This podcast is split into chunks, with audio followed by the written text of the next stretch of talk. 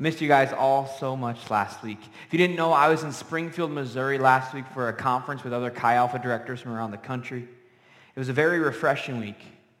But the whole time I was there, I was thinking about how much I missed all of you, and I wanted to get back here and be with our people because you guys are incredible. You, aw, amen, aw. You guys are so good.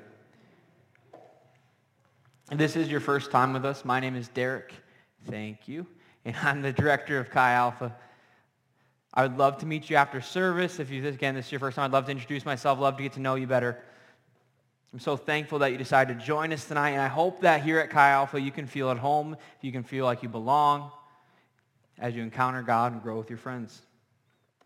So as a Chi Alpha missionary, which is what my title is, I do what is called support raising. So what this means is it means for my salary, because I'm technically an adult who has to have a real salary and pay bills and like a mortgage and for dog food, things like that. My dog eats a lot of food. He's getting chubby. It's all right. We're praying for his soul. But anyways, so I have to have a salary. My salary comes from the generosity of my family, from friends and churches from around our state. So I have to go around and ask them, will you give me money every month so I can work here in Chi Alpha? Because if you guys haven't noticed, we don't do a tithe here at Chi Alpha. We don't pass a bucket. You guys don't give me any money. So I have to go get it from somewhere else because you guys don't have any money. So if you guys paid my salary, Cap would go hungry and die. Okay? So I have to ask other people. So before I became a Chi Alpha intern, which is the first step in Chi Alpha, so before I became an intern, this is back in 2018, I had to go around and do this. I had to go and do meetings with people and ask them to support us monthly so we could do Chi Alpha. I was supposed to raise $1,500 a month for my intern salary. For some of you, that seems like a lot of money. For me, it's not very much money now that I'm an adult, but it's okay. Hallelujah. So we did a pretty good job, Taylor and I. She's a little better than I am at support raising. She's more charming than I am. But anyways, we raised about 95 to 98% of our budget, depending on the month. So that sounds good, right? 95, 98, you're almost there. But I'll be honest, this ticks me off so much. I was so close. I remember one month we were at 1475 of the 1500. I'm a little bit of a competitive person. So it's made me so mad. I'm like, come on, God. Why can't I get to the 100%? Why am I at 98%? And I'd constantly worry about Taylor and I's finances. Like, how are we going to pay our bills? How are we going to pay for everything? I'd get so anxious. I'd get mad at God, to be honest. Like, why won't you let us get to 100%? Looking back, though, I see exactly what God was up to in that season. He was building a trust in me. See, God wanted me to rely on him for that last few percent. Something that's really cool is, again, we never got to that total number of 100% in that season. We're at 100% now, praise Jesus. But every month I got my full salary, I'm pretty sure, because of just random gifts that people would give. People don't always support you monthly. Sometimes they're like, here's 100 bucks for a one-time thing, and we would get our full salary almost every month. God always came through. I'll be honest, I struggle to trust God. Do any of you guys ever struggle to trust God? Some, yeah, yeah, amen. If you don't, hallelujah. Talk to me afterwards. We're going to hire you. I need some people who trust Jesus. And as you just learned, you get to raise your own salary. So I don't have to pay you. So I can hire all of you. It doesn't affect my life. Just your family and friends. Come on, do the Chi Alpha internship. Amen. There's my shameless plug. But I do worry about a lot of things. And for some reason, I think that if I just stay up all night, and if I think about it when I'm trying to sleep, when I wake up or when I don't wake up, when I get out of bed, for some reason, things are going to be better because I spent the whole night worrying about it. When in actuality, that just makes my situation worse because then I get tired and I get grumpy and I'm just stressed. Do any of you guys stay up all night worrying about things, stressing? See, God wanted me to trust him with our finances. And he has provided every step of the way. When Taylor and I first got married, when I asked my father-in-law to marry his daughter, I was employed at Scratch Cupcakery. Heck yeah, I was. I first decorated cupcakes, and I sucked at that. I probably shouldn't say that word. I stunk at decorating cupcakes, so a week later I got demoted to front staff. They didn't even tell me. They just sent me an email. I was so mad. I was in class. I'm like, oh, I guess I'm demoted now. Thank you. So we were, I worked at Scratch Cupcakery. Taylor also worked there. And somehow, we always paid our bills every month. Never went hungry. Probably should have. It would have helped with health reasons. But anyways, God always provided. And then I started working for Chi Alpha, and since day one, my salary from Chi Alpha has come from the generosity of other people. Not a very stable source of income, but we've never gone without. We've had some months where it's a little tight, but God always came through. So why did I struggle to trust him so much? I think if we're honest, many of us do struggle to trust God, especially when it comes to our finances. we think, what if something goes wrong? What if my 2020 car breaks down? Got to have a $10,000 savings account for that. We think, what if the worst happens? What if my scholarships don't work out? What if I flunk all my classes? I mean, I have a 4.0 right now, but you never know. I might fail a class and lose my scholarship. The world will fall apart if I do not have the money in the bank to pay all my bills. Or what if I lose my job? What if Scratch realizes I really stink at decorating cupcakes and they fire me? It happens, okay? It happened to me. It can happen to you. It's all right. Some of us are like, if I don't have $10,000 in my savings account, I don't feel safe. If I don't work 55 hours a week on top of going to school, I won't be able to afford all the things that I want. I must have ultimate security and backing with my finances or else something could go wrong and we worry, we worry, we worry, we stress. We think we don't have time to spend time discipling people or developing real community because I need to work on getting that 20 grand in the bank. That Tesla is not going to buy itself, you know. It's more than 20 grand, but anywho. Maybe that's not you at all. Maybe you're on the other end of the spectrum and you're like, I don't even have enough money to buy that McChicken after service that I was wanting. Like, I got to pick. I either get the large Sprite that's a dollar or the McChicken that's a dollar. If I get both, I'm going in the red. But I can get one. And that's where your finances are at. Instead of worrying about having 10 grand in the bank account, again, you just want that McChicken and that Sprite to go with it. It's a deadly combination. We're on the edge of financial ruin, and we're so stressed. We stay up late at night thinking about our finances. We constantly worry about our next bill, our student loans. Maybe you've taken out some more student loans than you probably should have, and you're realizing as you get to graduate that someone's got to pay for those student loans, and that someone is you. Or if you get married, it's your spouse. That was my story. Anyways. And then we devote our entire thought life to our financial woes. All we think about is money, money, money. So tonight we're finishing up our two-part series on generosity. Last week, Pastor Casey talked about being generous with our time and our talents. And tonight, we got to talk about, we got to talk about money, money, money. Yeah, oh, I thought you all, I thought, and when I did that, when I practiced, I envisioned you all starting to sing along. I don't know why I envisioned that, because that would never happen. but I really felt good about it, and it, it just didn't work out. Now I'm really sad, but it's okay. I'll pray over it later. I know that we don't like talking about money. I'm just going to be real about it. It's a personal thing. You can be touchy. You're like, oh, you're going to tell me how to handle my finances? That's uncomfy. However, Jesus talked about money a lot, like almost more than anything else. He tells us that we need to be generous, that we need to feed the hungry, that we need to give to the poor. He's very adamant that we need to take care of the poor. So Jesus cares about money, but why? I think he gives us these, this answer in the book of Mark chapter 12. So if you, have, if you have your Bibles, you can get open that up and turn there, Mark chapter 12. So in this chapter, Jesus is teaching his disciples. They're in the temple, or kind of, kind of like the church. That's a, a gross analogy, but it's okay. So they're like in the church, and Jesus was teaching them on discipleship, on what it looked like to follow him. And this temple would have been adorned with beautiful, extravagant decorations. Lang Hall is pretty nice, right? It looks pretty good in here. This is pretty fancy, but it was way fancier than Lang Hall. And then in the temple, they would have had an offering box or a place where you could go give your offering. And that offering box would have been a very fancy looking box. It would have been a place where people could go drop large financial gifts and show everyone else just how wealthy they are. And Jesus pulls his disciples in. He sees them. They're just kind of hanging out. I just imagine Jesus chilling at this point in time. He just kind of gave a little sermon. Now he's like, all right, disciples, come here. And he gives them a little piece of advice in regards to generosity. This is in Mark chapter 12, 41 through 44. And he sat down opposite the treasury, and he watched the people putting money into the offering box. Many rich people put in large sums. And a poor widow came and put in two small copper coins, which makes a penny. And he called his disciples to him and said to them, Listen to this. Truly I say to you, this poor widow has put in more than all those who are contributing to the offering box. For they all contributed out of their abundance, but she out of her poverty has put in everything she had, all she had to live on. I'm going to pray for us. Jesus, we love you so much. Jesus, we thank you that we get to be generous and we get to serve you, Father. I thank you for tonight. I thank you for that worship set. We get to encounter you, Father. You're so good. We love you so much, King Jesus. In your name, amen. All right, here's the main idea tonight. God wants our hearts and our trust with our finances. God wants our hearts and our trust with our finances. So we'll start with the hearts.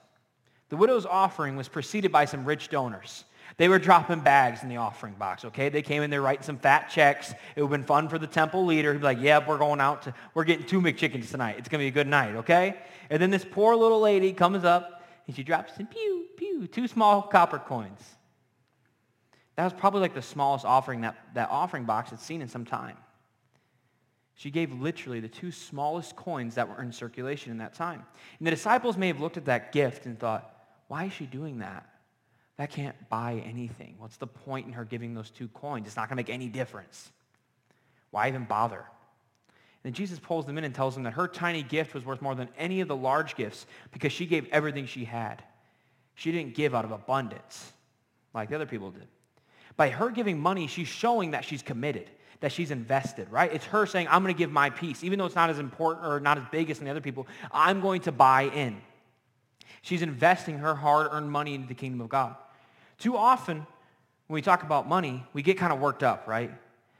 God's after my money. The church is after my money. That's all they want is my cash. I've earned this money. I worked at Hy-Vee, and working at Hy-Vee stinks. Shout out to Sam Childers. And we think, how dare they want my money? I had to yell at people about when I was bagging their groceries and smile because there's a helpful smile in every aisle. And I had to be that smile, and I don't want to give up that smile of money. I've worked hard. You see, God doesn't want your money. That's not what it is because, newsflash, God doesn't need our money. God is the creator of the universe. He can provide for things without our contribution. Let's just be real for a minute. Most of us in here do not have a whole lot of money. Most of you work part-time jobs and probably make a couple hundred dollars a week. I'm going to be real here for a second. I probably make the most money out of everyone in this room, and I don't make that much money. So if I don't make that much money, and I make more than the rest of y'all, this isn't good, okay? We're not dropping bags in the Chi Alpha offerings. So God doesn't need your money to advance his work. In the grand scheme of the kingdom of God, our gifts probably don't move the needle, right? However, God may not be after how much money you give, but he is after your heart. Matthew 6, 21 says this, For where your treasure is, there your heart will be also. For where your treasure is, there your heart will be also. For example, we're in the middle of March Madness, right? It's a big basketball tournament for college basketball, if you don't know. And so there's 68 teams in this tournament. Out of these 68 teams, most of us probably don't give a rip about any of them. Maybe you care about one, like maybe you love the University of Iowa. And maybe there's like one more that you have a cousins, brothers, sisters, boyfriend that goes to some weird school in the middle of Texas and for some reason you feel a deep connection to them so you really care about them. But outside of maybe one or two colleges, you probably don't care.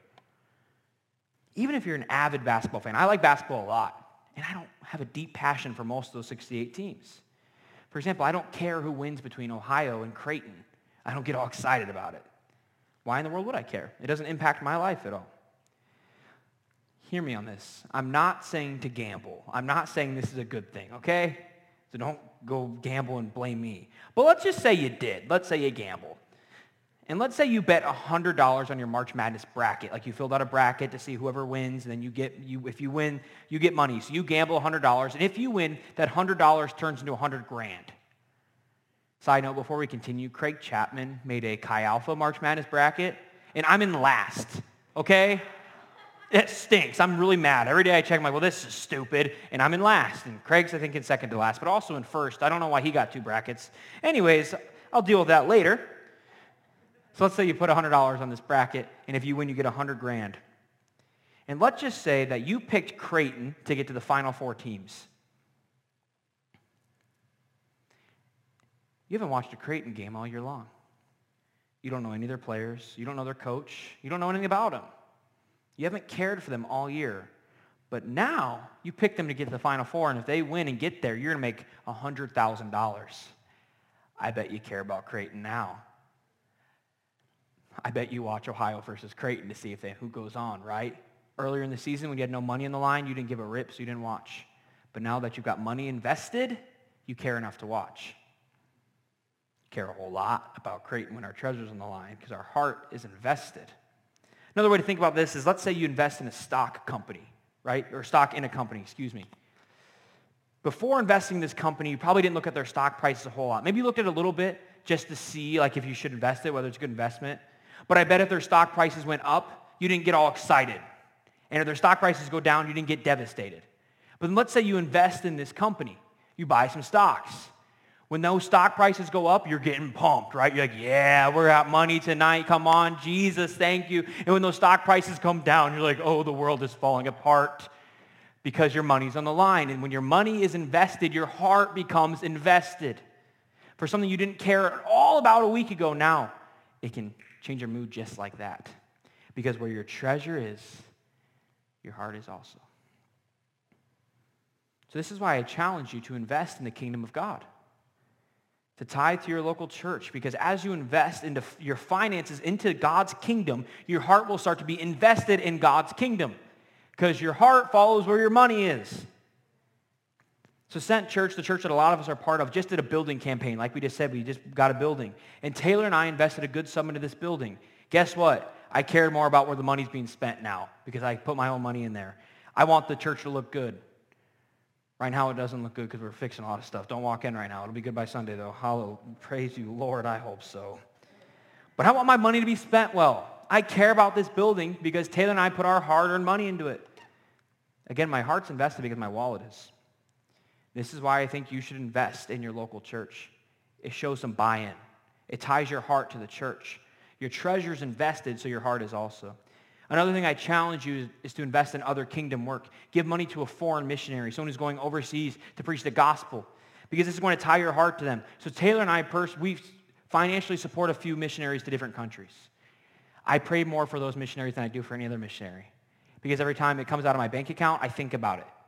I think, oh, I'm giving them money. I should pray for them. I should care about them. My heart is more invested in if they're doing things well or not. I care about their work more than other, pe- other missionaries because my treasure's invested. All right, I want you guys to think back. Think back to August. The weather's nice. COVID's worse, so that's sad, but you, a lot of you are freshmen, sophomores, juniors. You don't have a family. You're scared. You're nervous about how you're going to find friends. And then you see this maybe chalk or you see something online. This crazy ministry is buying a bunch of Chick-fil-A sandwiches. And you're about to go get those Chick-fil-A sandwiches, right? Remember that Chick-fil-A party? It's where like 90% of you found Chi Alpha. And at that Chick-fil-A party, you may have met your best friends. Your life may have been forever changed because you went and got a chicken sandwich. Well, that Chick-fil-A party costs a lot of green. A lot of cash came on account for that Chick-fil-A party. 400 chicken sandwiches did not buy themselves. So last year, we bought 400 chicken sandwiches, and we had like 20 left. I think Jack Johnson was like the last one there, and he took like 10 of them and just scarfed them down. Thank you, Jack. last year, we bought 400. This year, I want to double it. I want to buy 800. It's double the impact. Theoretically, if my math works out, which it never does, that'll be double the amount of people in this room. It's going to cost double the money. This is also on top of buying all the t-shirts, all the Bibles, all the advertising, put money on Facebook advertising and it worked. I don't know how, but thank you, Lord. We've got to buy equipment. We throw other parties, not just that one. So let's just say that Welcome Week costs a little bit of money out of our Chi Alpha account. It's worth every penny. worth every penny. Best investment I ever made was calling Chick-fil-A because that's how half of you got here. But it does take me, so how we raise that money is I go around and ask people. I, I ask churches, will you give money towards this event? Because this is on top of what I make every, or what I raise for my monthly support. I have to go and ask people, right? Again, I don't have 400 chicken sandwiches money in my bank account, so I got to go ask other people who got bigger bank accounts. I want you to think about something, though. If everyone who's in this room and everyone who's part of Chi Alpha committed to giving just $100 for Welcome Week 2021, we would have around 10 $1,000. Welcome week cost me $10,000. So if every person in Chi Alpha said, I'm going to work over this summer, I'm going to give $100 of what I, what I earn to Chi Alpha, we would have Welcome Week paid for. And that's cool, right? Because then we could use other money that I go raise to buy even more sandwiches, more advertising, better equipment, more parties, etc. And you may not have $100. That's okay. Again, I'm not after your money. And here's why. Last year, I raised enough money to pay for Welcome Week. So we can do it again. God has provided for in the past, God can do it again. So I'm not worried about the money, but here's what I actually think would be really cool. What if Chi Alpha paid for Chi Alpha to welcome freshmen? What if college students like you were committed enough to the cause of Christ that you would invest your treasure so then your heart would follow? And we don't have to ask other people to pay for our mission, but we pay for our own mission. Even though none of you make any money, we can show God is so good that college students can pay to go reach the next class of freshmen. Now that'd be pretty cool, right? I want you to think about this as well. As you invest your treasure, if you pay $100 and you buy like 50 chicken sandwiches, you're going to get people to that party because you don't want your chicken sandwiches going to Jack Johnson. Okay?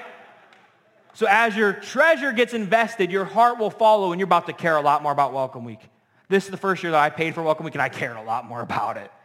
Okay, when I bought those foreign chicken sandwiches, like, I better not be wasting all my money. We want people to come. So we went out and we met people, right? So as our treasures invested, our heart is also. So I challenge each of you to give $100 to Welcome Week over this summer and watch your heart get invested more. If you make more money than that, you can give more. That'd be cool. If you make less, you can give less. Again, it's not about the dollar amount. I could care less about that, but I want your hearts just like God does. I want your hearts invested in reaching the next freshman class because if we went and bought those chicken sandwiches, maybe your life would be a lot different right now. And there's some freshman who's going to come into college next year who's in the exact same boat you are. Go buy him a chicken sandwich with a little bit of Chick-fil-A sauce. And maybe we raise enough money we could buy Cane's, which is so much better. Uh, I, I just did that to John and Boomy. That's the sole reason I did that. Anyways, I got off my notes. I got to find where I'm at. got excited.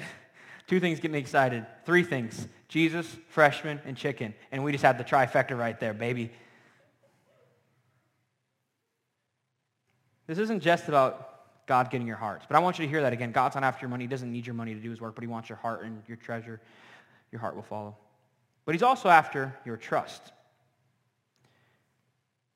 The poor widow's offering was not only important because she gave and invested in the kingdom of God, it's also important because she gave all that she had. By giving all that she had, she was left with nothing. Let's do a thought experiment. Victor over here is our guitar player. Let's say Victor has two guitars, and he gives his best buddy in the world, Derek, these two guitars.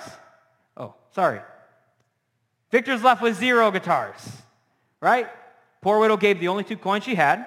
She's left with no coins. She gave out of her need not out of her abundance. The other guys were giving out of their abundance, but she gave out of need. By this lady giving away all her money, she's showing that she trusts God, that when she's left with nothing, he will provide. I think most of our lack of generosity in regards to finances comes down to a lack of trust. Hear me. Some people are not generous because they really like stuff. They really want the newest iPhone. They want a cool car. They want a big TV. And those things cost cash. And if they give their cash away, they can't spend it on cool things. Some people are like that. And if you struggle with that, all I can say is you can't buy happiness. I don't think it's sinful to have nice things. Hear me. I think it's perfectly okay to spend money on things. I've wrestled with that a lot, but that's where I'm at right now. We'll see where I'm at next week. But I do know, at least for me, whenever I get really excited about buying something, I'm like, yes, this is going to change my life and be so happy. Then I get it, and like two days later, I'm like, crap, I'm still not happy. That didn't work. Because we can't buy things, or we can't buy happiness. Usually those things come up short because only Jesus can satisfy. For most people, though, their lack of generosity, I don't think it comes from the idol of materialism, but from the idol of security. We think if I tithe, I might not have enough money if something goes wrong. I might not be able to put as much towards retirement. I might not be able to invest as much. What if I lose my job and I don't have a big savings account to cover? So what I'm giving now is really, I got to save it. I got to save instead of give. The same thing goes just not with our finances, though. It goes with our time. We're not generous with our time because we need to work, because we need security. We need comfort. Ah, oh, comfort. All of us are so comfortable here in Iowa. We get so anxious when we don't have a certain number in our bank account. I don't know about you, but that's me. If it's not over a certain number, oh, I'm stressed. And when you first start off, that number is like 100 bucks. I remember when I was younger, I'd buy like a $60 video game. I was like, I'm dropping bags. I'm so cool. I'm about to buy this video game, and I'm going to drain my whole bank account. So first it starts, I need 100 bucks. And then we think, I need $1,000 in my bank account or else I'm not secure. Then we think, I need $10,000 in our bank account. The funny thing is, is we just never feel secure enough. As we get more money, we want more money because money cannot provide the security that only King Jesus can. So instead of trusting our bank accounts for security and safety, how about we trust Jesus? This weird urge of needing a certain number in the bank, the anxiety of worrying about what if something goes wrong and not having enough money, all this comes from a lack of trust in God. A lack of generosity stems from a lack of trust in God. A lack of generosity stems from a lack of trust in God. You don't think God can take care of you. So you need to hoard your money to take care of yourself. We think that we can take better care of ourselves than God can. This was my problem when I was interning with Chi Alpha. I was so anxious if I didn't get my full check or if I wasn't at 100% because I thought I need to provide for my own security. Or I was, I was like, I need to provide for my wife. I'm a 20-year-old husband. I need to be manly. Those cupcakes don't make themselves. I need to provide for me and my family. No, God's going to provide for you. Okay, let's trust him with our financial well-being instead of thinking I can earn it. Hear me though. On the flip side, please save your money. Be wise with your finances. This is not an excuse to go give away or to go spend all your money. You can ask my wife, Taylor. I'm actually pretty particular about our finances. I'm a, I like our budget. I'm a saver, which is good. But you can't be a saver before being a giver. Ooh, that hurts for a lot of us. Can't save before we give because our money goes there our heart follows. And the reason we give is because it's an active way of saying, I trust you, God. Again, every time we give, we're actively saying, God, I trust you with my finances. In the Old Testament, Israel or the people of God, they were told to give a tithe to the Levites. So the Levites were the priests. They were the people that took care of the temple. The closest thing you can think of now is they like took care of the church. And a tithe, what that word means, it just means your first 10% of your income. So if you get a $10 check, in the Old Testament, they were told to give a dollar of that to what is called the storehouse. The storehouse is what fed you. It's what took care of you spiritually. In Malachi 3.10, it says this, Bring the full tithe into the storehouse, that there may be food in my house, and thereby put me to the test, says the Lord of hosts, if I will not open up the windows of heaven for you and pour down for you a blessing until there is no more need. This passage is saying give 10% of your income to the house of God that feeds you. That is our command. In modern times, the house of God, the storehouse, is your local church. So for many of you, that's sent church. Maybe it's a different church in the area. That's okay. So according to this scripture, God is saying you need to give 10%, your first 10% of your income to your local church. And if you do that, watch him bless you. Fun. This is the only time in scripture where God challenges us to test him. Happens once. It's right here when God says, test me and watch what happens. I want blessings. It sounds like fun. So I'm going to do what he says. I'm also not saying that if you start tithing, God is going to give you a million dollars in a Ferrari. I'm not promising that either. So don't get mad at me when you write that dollar check to Sent Church and then you don't get loaded the next day. What I'm saying is that God will take care of you and fill your needs. Matthew 6, 31 through 33 says this, Therefore, do not be anxious, saying, What shall we eat? Or what shall we drink? Or what shall we wear? For the Gentiles seek after all these things, and your heavenly Father knows that you need them all. But seek first the kingdom of God and his righteousness, and all these things will be added to you. Jesus is saying you don't need to be anxious about your needs. God knows you need to eat. God knows you need to pay your bills, but seek Jesus first, and he will provide for the rest. He will provide for you. As you trust God with your finances, he will take care of you. Now, this does not mean to give away all your money, quit your job, and to sit on the streets praying. And if you do that, God's going to give you a bunch of money. You're going to get rich. I'm not saying that. That's not what it says at all. But what God is saying is that he's assuming you're doing your part, right? That you're working your job, that you're being wise with your finances, okay? He's assuming that. But as you do that and as you are generous, there's no need to worry about your finances because God will take care of you. You're doing your part. You're being generous. You're working hard. God will take care of you. Again, we have to be smart, though. Because God has to be able to trust us with his finances. So if every time you get money, you go and spend it on stupid stuff, why would God keep giving you more money to spend on more stupid stuff? Okay, if you live in a dorm and you have an 80-inch TV, God is not going to probably pour out his blessings on you so you can go buy a 90-inch TV to play Fortnite on in your little bedroom. That doesn't make practical sense. But as we trust God with our finances and as we prove that we are trustworthy and we earn his trust, he's going to trust us with more. He'll take care of us. God is a good and a trustworthy Father. Trust him with your finances and don't worry about your financial security. Do not let fear stop you from being generous. Now, the New Testament doesn't strictly talk about giving 10%. He doesn't, Jesus doesn't talk about a tithe. Jesus talks about being generous. Jesus talks about trusting him with your finances, giving to the poor. So what a lot of people deduce from this is, okay, Jesus never tells me to tithe. He just tells me to be generous. So I can give what I feel like. So the Holy Spirit, I prayed, and he told me, you know what, Derek, just give 2% to your church. That's all you need to do. That's generous for you. And that sounds nice. I kind of wish that was what the case was. It sounds great in theory, but it does not align with the rest of the teachings of Jesus. Follow me. So with all of Jesus' teachings, what he does is he takes what the Old Testament says and he ups the ante. He makes it a higher call. So the Old Testament says, do not murder. And then Jesus says, yeah, don't murder, but also don't even be angry. So murder is not, the, even being angry at someone's sin. That's a higher call. Okay, it's easier to be angry than to murder.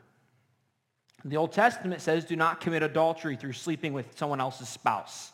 The New Testament, Jesus says, not only that, but don't even look at a woman with lustful intent. Again, it's a higher call. The Old Testament says you should love people, but if you want to, you can kind of curse your enemies a little bit. It happens a lot in the Psalms. They say you can punch them, an eye for an eye, tooth for a tooth. What does Jesus say? He says, love your enemies. Again, no more tooth for tooth. It's a higher call. So if the Old Testament says to give 10%, I venture to guess that when Jesus was talking about being generous with our finances, he expected the people would continue giving the 10%, but he's upping the ante. He's giving it a higher call. So I think the least we should do is start with that 10% that the Old Testament tells us to do. So this is why Taylor and I, we give our first 10% of our paychecks to Sent Church. We are called to give God our first fruits. The very first thing you should do with your money is tithe. It's a way to give it back to God. Again, it's a way of saying, I trust you, God, it's a way of saying that, God, I trust that you can do more with my 90% than I can do with my 100%. Tithing and being generous is not spending, is getting a paycheck, paying all your bills, paying, spending all your money, and then whatever's left goes to God. God's not after your leftovers. God wants your first fruits.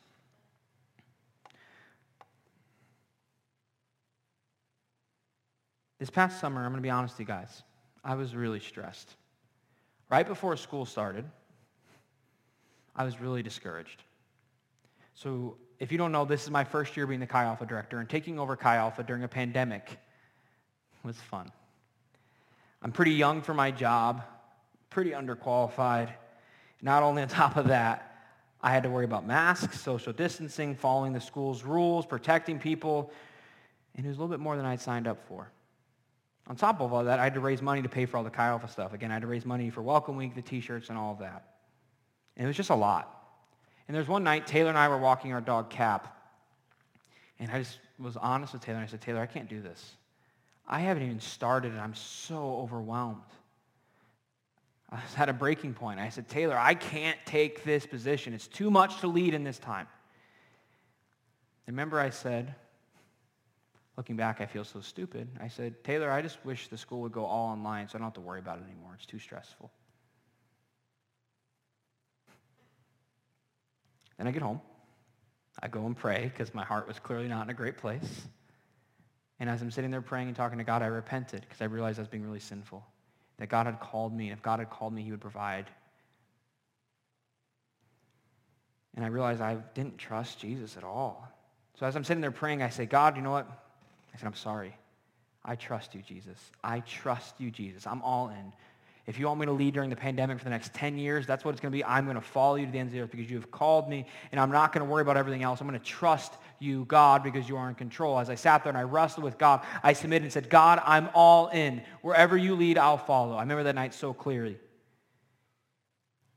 So right after that, the next morning, hmm, I got a call from my accountant. So if you work for Kyle, if you have an accountant that takes care of all our finances, I got a call and she says, a pastor in Des Moines just wrote you a $4,000 check to pay for your welcome week.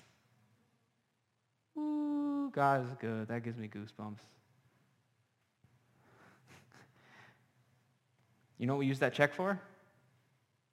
Chicken sandwiches. We were going to do burgers before that. No one would have come for burgers. Oh, like half you like shake your head. You're like, mm, it's not about Jesus. I just about getting that Chick-fil-A sauce. Seriously though, we use that check to buy the thing that got most of you connected to Chi Alpha. I'm convinced that our group would not have some of you. It wouldn't be nearly as healthy if it wasn't for that check. And I don't think God wanted to trust me with that check until I said I trusted him. Because that pastor could have given me that check anytime. There's no, I didn't, it wasn't like I just asked for it a week ago. Anytime he could have given that. But that day, the day after I say, I trust you, God, is the day that the check comes. Why would God trust me with your souls? Because you came because of that check, some of you. Why would God trust me with your souls if I didn't trust him that I could lead through a pandemic? Why would God trust me if I didn't trust him?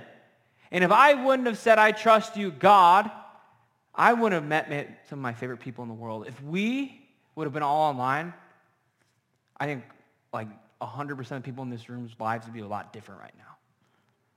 If God would have answered my prayer, my life would not be nearly what it is right now. I have the best job on the planet. It's because of you people.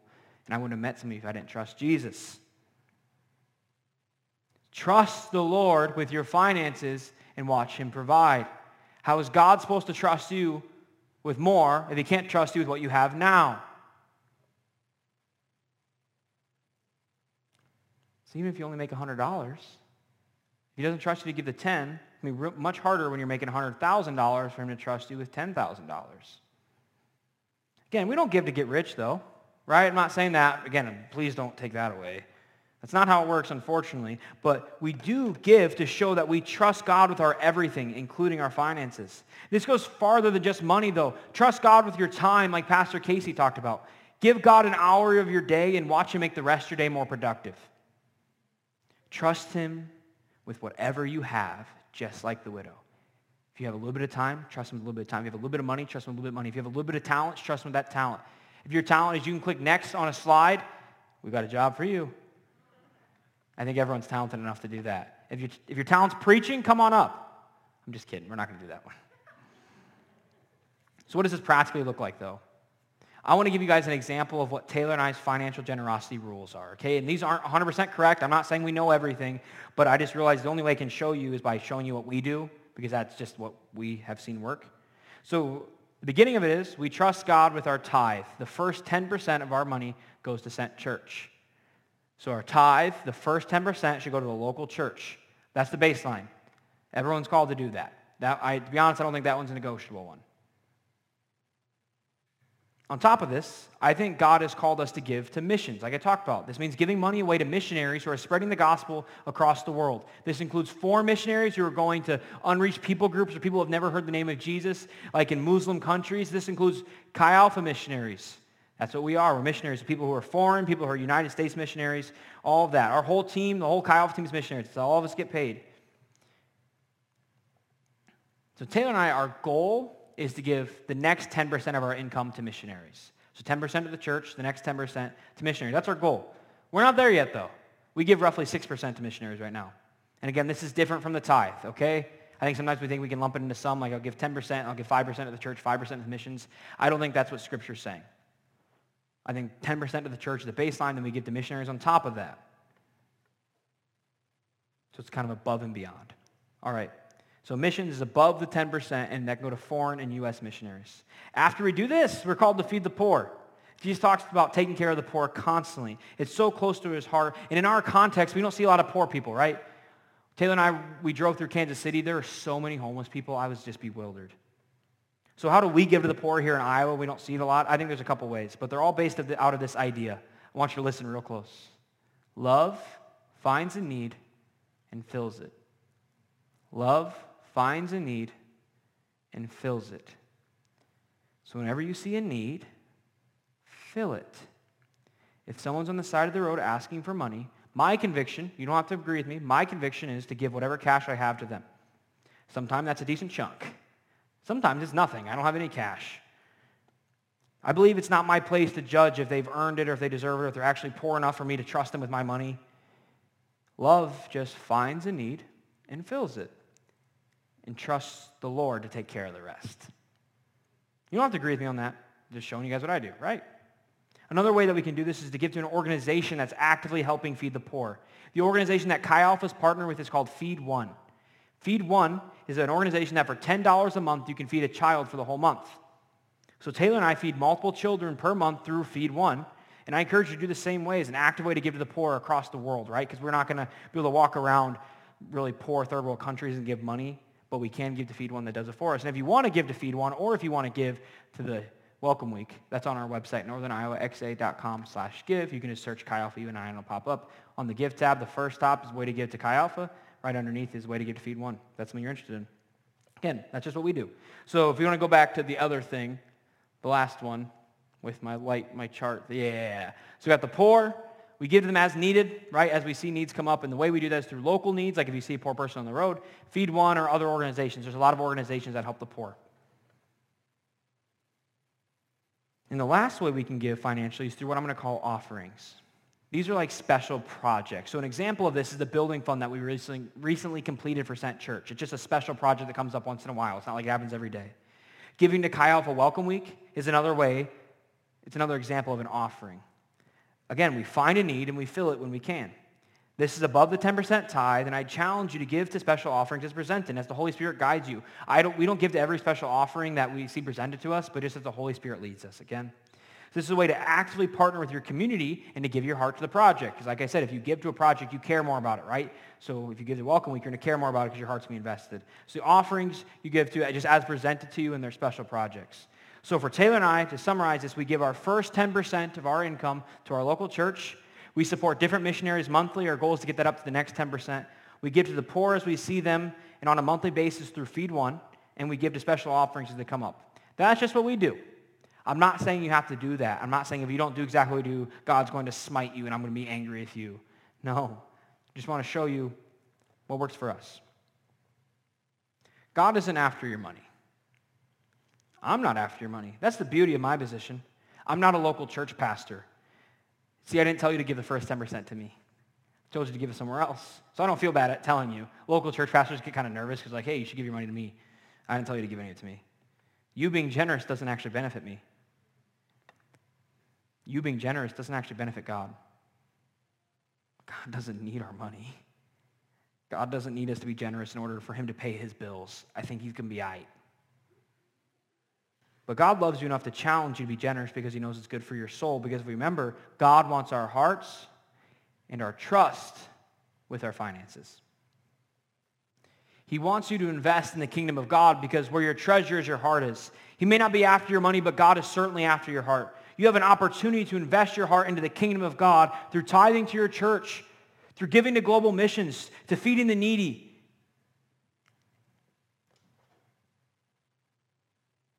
He wants you to trust him. He wants you to die to the idol of security. He wants you to not trust yourself or your savings account for your well-being, but to trust him. Again, please save your money. I hope we don't take that away. I want you to be really smart with your money. I care about that too. But don't sacrifice generosity at the altar of your savings account. Don't sacrifice generosity at the altar of security. God wants you to trust him no matter what your financial position is. Maybe you're like the poor widow and all you have is a small offering. Guess what? God doesn't care how much you give. You don't win divine brownie points for giving more money.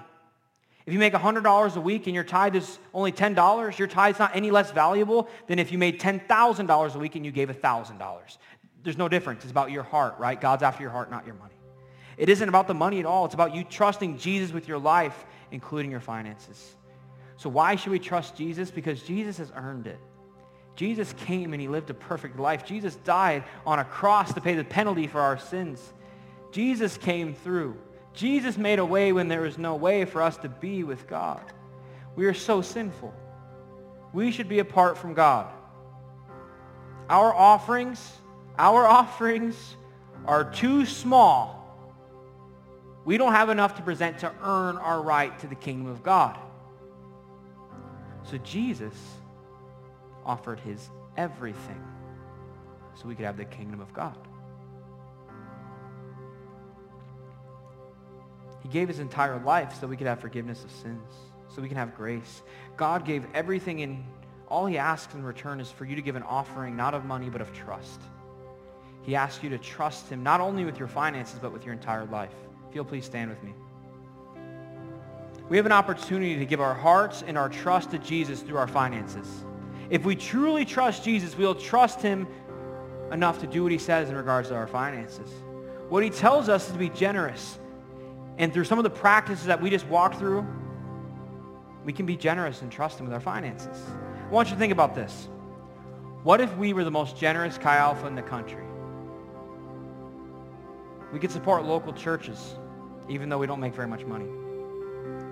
We're the most generous Chi Alpha, we could send missionaries all across the world spreading the love of Jesus to unreached people groups, people who, if it wasn't for these missionaries, they would have no chance of hearing the gospel, but because we were willing to give away $10 a month to a missionary, people hear about Jesus. I've said this many times. My goal for Chi Alpha is that we're sending out missionaries. I think some of you are those people who are called to go reach those unreached people groups. And we send you out, better believe we're sending you out fully funded. I'm not just sending missionaries to send missionaries. I'm sending missionaries that are healthy and that have the money to pay their bills to go and do the work of God. And the way we're going to do that is because we're going to be generous. And we're going to trust Jesus with our finances. Imagine this. Welcome week next year. 100% funded through students in Chi Alpha that care enough about the next generation of Chi Alpha students to give away a little bit of money that they make over the summer. Oh, that'd be so cool. I'll ask pastors for money. I don't give a rip, but I want to ask you because it's cooler that way. We can reach even more freshmen too because we'll have more resources. Because guess what? If you ask for money and you guys give, I'm still going to ask the pastors. I want even more money. I want to buy more chicken sandwiches. We can feed hungry children for a whole month for $10. For two Starbucks drinks, we can feed a kid You want to have a global impact? NorthernIowaXA.com slash give. Scroll down to feed one and click the button.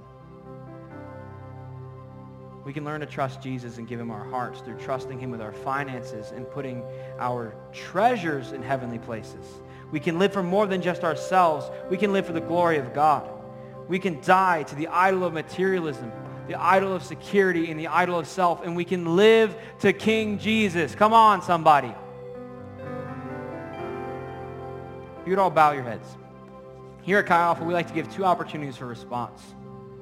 If you're here and this is all going kind of over your head, you're like, bro, how am I supposed to trust Jesus with my finances? I don't even trust him or know if he's real. And maybe you've been living a life a little bit far from Jesus. And you've been kind of running from Jesus. And you want to change that tonight. I'm going to give you an opportunity to change that. So with every eye closed, I'm going to ask you if you want to give your life to Jesus tonight. You want to say, this Jesus who gave, gave everything for me, I want to give him a little bit. I want to trust him and say, I'm going to give him my life. If that's you, on the count of three, I'm going to ask you to raise your hand.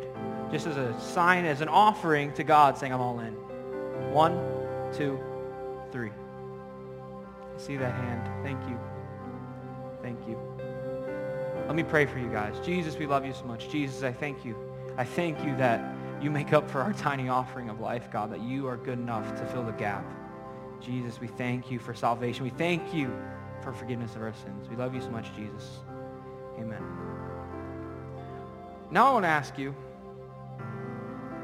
is if you want to commit to being financially generous, and if you realize you probably haven't been as generous or trusting of God with your finances, if you realize you have a trust issue in here, I want you to raise both hands right now. If you think you might have a trust issue with Jesus, I want you to raise both hands right now as an outward sign to say, God, I'm all in. God, I'm going to trust you, not only with my finances, with my heart, with my time, with my talents, and my treasures. I'm going to go make disciples who make disciples, who live a life of real devotion, real community, real responsibility, and I'm going to give a lot of money away. Jesus, I love you so much. Jesus, I thank you for the students in this room, God. I thank you that we have an opportunity to be generous. I thank you that we can partner with you, God, that you don't need us, but you want us to partner with you, Jesus. Jesus, we love you so much. Amen.